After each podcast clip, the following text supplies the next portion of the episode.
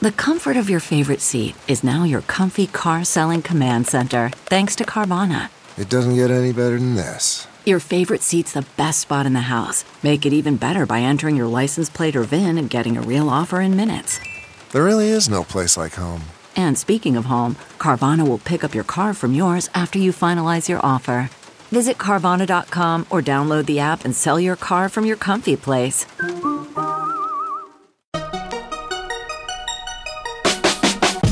Welcome to the Techmeme Ride Home for Tuesday, July 7th, 2020. I'm Brian McCullough. Today, TikTok pulls its app completely for the Hong Kong market. But could the US ban TikTok in the US market?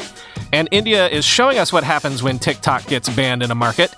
Palantir is about to IPO. A new video compression standard is actually a pretty big deal. And Alphabet's Loon Moonshot project hits a major milestone. Here's what you missed today in the world of tech.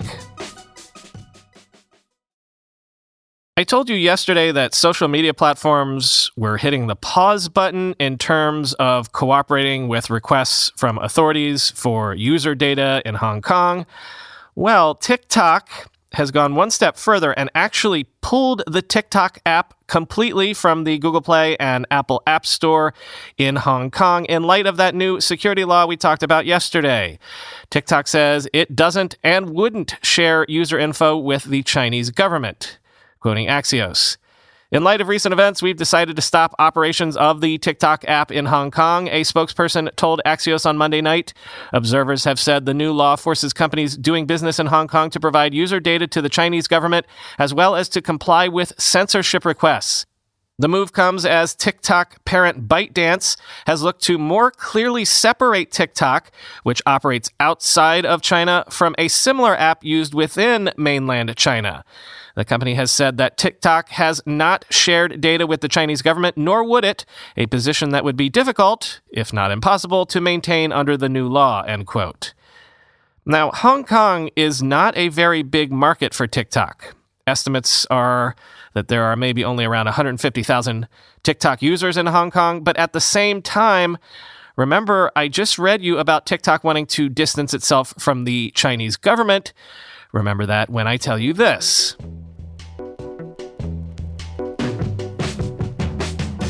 In an interview on Monday, U.S. Secretary of State Mike Pompeo said that the U.S. is, quote, looking at banning TikTok and other Chinese social media apps in the U.S., quoting CNBC. When asked in a Fox News interview if the U.S. should be looking at banning TikTok and other Chinese social media apps, Pompeo said, quote, We are taking this very seriously. We are certainly looking at it. We have worked on this very issue for a long time, he said. Whether it was the problems of having Huawei technology in your infrastructure, we've gone all over the world and we're making real progress getting that out. We declared ZTE a danger to American national security, Pompeo added, citing the two Chinese telecommunications networking companies. Quote, with respect to Chinese apps on people's cell phones, the United States will get this one right too, end quote. So I don't have an opinion either way on potentially banning TikTok. So don't get the impression from what I'm about to say that I'm somehow rooting for this or hoping that it happens. But if such a thing did happen, if the US banned TikTok, like that would be absolutely wild. On the one hand, how big a deal would it be if a major social network suddenly went away? I'm not suggesting people would riot or anything, but you know, as Mike Butcher only kind of sort of was joking on Twitter, quote, well, this would lose Trump the election for Gen Z right off the bat, end quote. But at the same time, remember how the teens allegedly organized that attempt to buy fake tickets to the Trump rally on TikTok? Maybe Trump sees TikTok as a weapon wielded by his political enemies in more ways than one. But also, again, what would happen? Like, would some alternative platform rise up to take all the suddenly high and dry TikTokers in? Facebook just announced it was shutting down its TikTok clone. It's been a while since there was a full on platform diaspora. I guess the canonical example is Reddit becoming Reddit because users fled Digg en masse. But in a modern, mature social platform sense, what would happen if a platform suddenly disappeared? Would the community just evaporate? Like we've seen platforms sort of sort by generational cohort, the youngs onto Snapchat first and Instagram, and now the younger youngs onto TikTok. But how would the sorting happen if a platform straight up evaporated? Again, not hoping that this would happen, not even thinking it will. I think this is probably posturing for leverage on the part of the US government. But if it did happen, it would be absolutely fascinating. And one other angle here. What about the TikTok creators and influencers? Because look, this is all happening in India right now. Remember, India banned TikTok outright. So, how's that going? Well, Wired takes a look at the whole situation, and among other things, it's been devastating for, as I said, TikTok influencers. Let me quote from this piece. In the western city of Surat, TikTok creator Shivani Kapila, with 10.9 million followers, was in tears because she was unable to access the app any longer.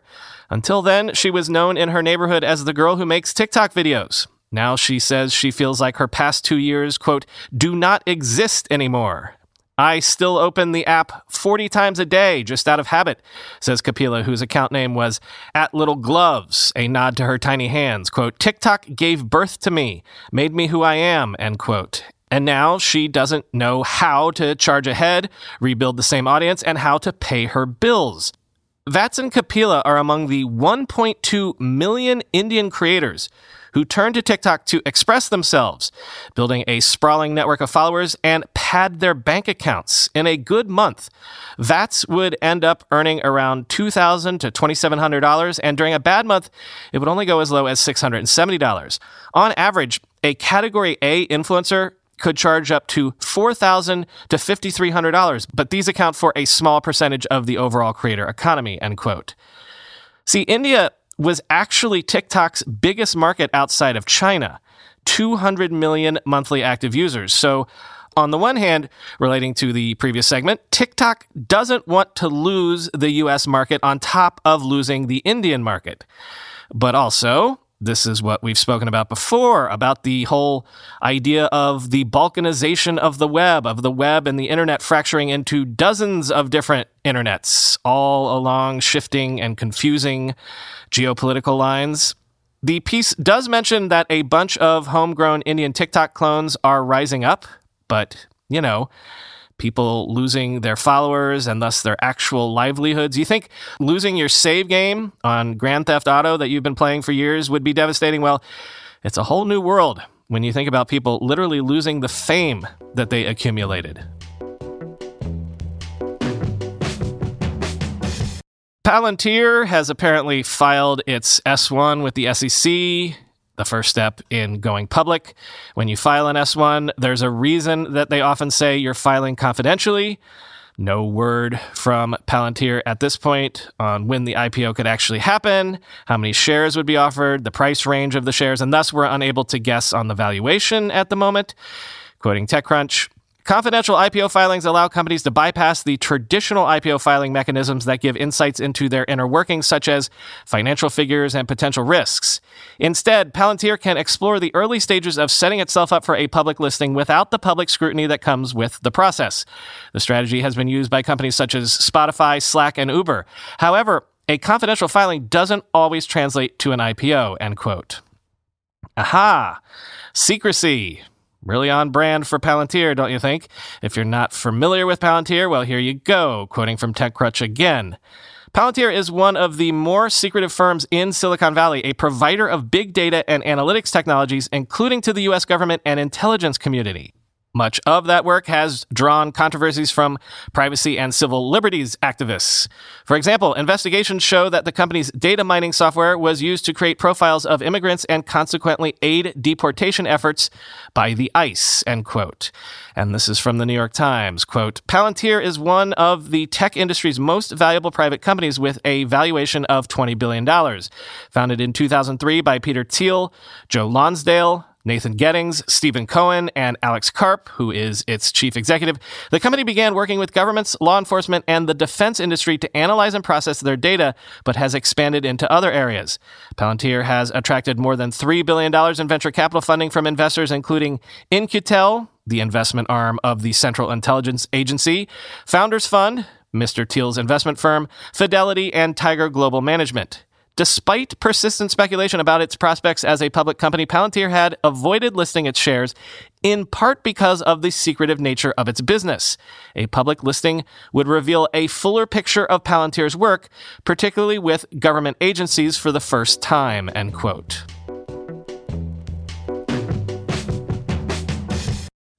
Achieving a gorgeous grin from home isn't a total mystery with Byte clear aligners. Just don't be surprised if all of your sleuthing friends start asking, What's your secret? Begin by ordering your at home impression kit today for only $14.95. Byte clear aligners are doctor directed and delivered to your door. Treatment costs thousands less than braces. Plus, they offer flexible financing, accept eligible insurance, and you can pay with your HSA FSA. Get 80% off your impression kit when you use code WONDERY at Byte.com. That's B-Y-T-E dot com. Start your confidence journey today with Byte. Look around. You can find cars like these on AutoTrader. New cars, used cars, electric cars, maybe even flying cars. Okay, no flying cars, but as soon as they get invented, they'll be on AutoTrader. Just you wait. AutoTrader. Whenever I need to do financial research for this show, for instance during tech earnings season when I have to analyze how various companies' stocks have been performing, I only ever turn to our sponsor today, Yahoo Finance. For more than 25 years, Yahoo Finance has been the brand behind every great investor. Whether you're a seasoned investor or are looking for that extra guidance, Yahoo Finance gives you all the tools and data you need in one place. They are the number one finance destination producing a holistic look at the financial news cycle, including breaking news, original editorial perspectives, analyst ratings, independent research, customizable charts, and so much more.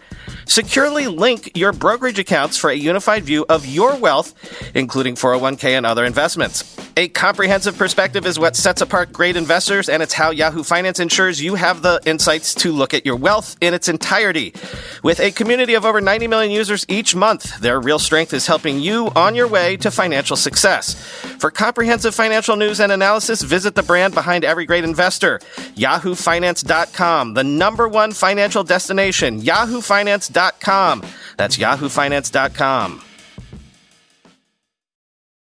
Fraunhofer, that sort of weird hybrid society and research institution in Germany that brought us the MP3 codec all those years ago, has announced H.266, also known as VVC, a new video compression standard that Fraunhofer says cuts file sizes by around 50% compared to its predecessor, and it does so without compromising image quality in any way. In fact, quoting VentureBeat, VVC is Fraunhofer's direct sequel to HEVC, the high efficiency video coding standard that's been in use since 2013.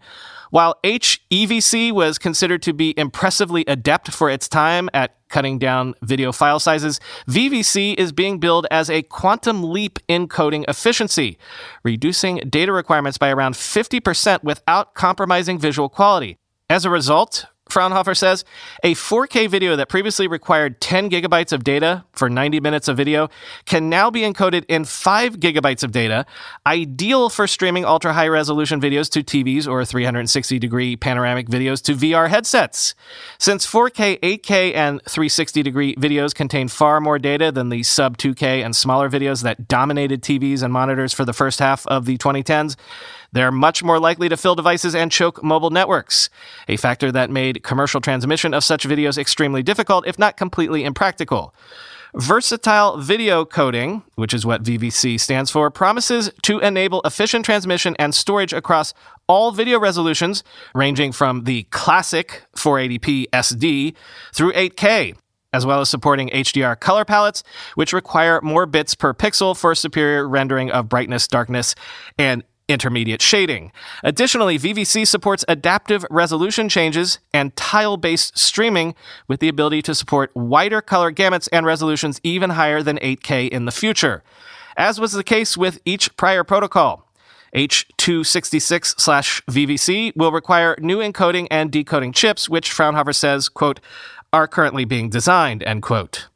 Major chip and technology companies, including Apple, Ericsson, Intel, Huawei, Microsoft, Qualcomm, and Sony, are all industry partners, virtually guaranteeing widespread adoption from an early date. End quote. You might think that this is a boring story, you know, yay, some new file type that makes stuff smaller. But actually, this sort of stuff is often huge. Again, the MP3 which the Fraunhofer Society developed, upended the entire music industry. And actually, if you want to hear more about how Fraunhofer works, how they're these amazing digital compression wizards, and how they actually quietly make a ton of money licensing what they do, over at the Internet History Podcast, I once interviewed Karlheinz Brandenburg, one time head of the Fraunhofer Society and inventor of the MP3. If you're curious, link to that episode of the Internet History Podcast in the show notes. Quick follow up here. We now have a date for when the Fab Four will testify before the House Judiciary Committee relating to antitrust issues. The Fab Four, of course, means the CEOs of Amazon, Apple, Facebook, and Google. Mark your calendars. It's going to be July 27th. But also note, they will be allowed to appear virtually so that's going to be wild. Maybe we should all just get on a mega Zoom call or something. Here's the statement from House Judiciary Committee Chairman Jerry Nadler and Antitrust Subcommittee Chairman David Cicilline. Quote, since last June, the subcommittee has been investigating the dominance of a small number of digital platforms and the adequacy of existing antitrust laws and enforcement. Given the central role these corporations play in the lives of the American people, it is critical that their CEOs are forthcoming. As we have said from the start, their testimony is essential for us to complete this investigation. End quote. Finally, today, a milestone worth marking. Alphabet's Loon is that moonshot company that wants to deliver internet via balloons. Yes, balloons, if you'll remember. Well, Loon has apparently started providing internet service in Kenya today in the first ever commercial deployment of its tech. Loon is delivering 4G LTE to tens of thousands of people living in a remote 31,000 square mile area in Kenya, again, via balloon balloons that hover 12 miles in the stratosphere, way above where commercial airplanes fly. Quoting the New York Times, Loon, a unit of Google's parent company Alphabet, launched 35 balloons in recent months in preparation for Tuesday's start. It is collaborating with Telkom Kenya, the East African nation's third largest carrier. The balloons had previously been used only in emergency situations, such as in Puerto Rico in 2017 after Hurricane Maria wiped out cell towers. Loon bills the service as a cost effective solution to the difficult challenge of bringing internet access to people in underserved remote areas.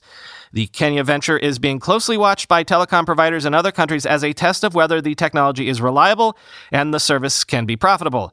The balloons, made from sheets of polyethylene, are the size of tennis courts. They are powered by solar panels and controlled by software on the ground. While up in the air, they act as floating cell towers transmitting internet signals to ground stations and personal devices.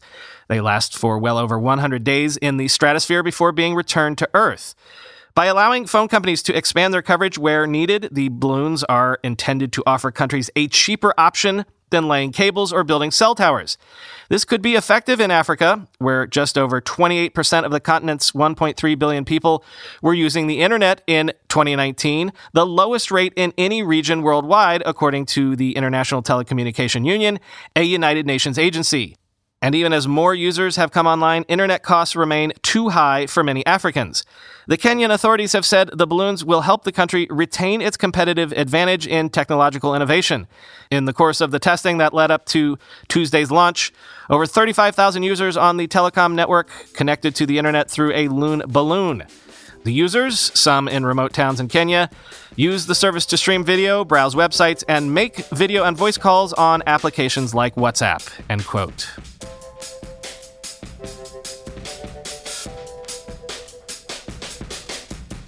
Running behind today. Tuesdays are always always my busiest days. So, nothing much to say today.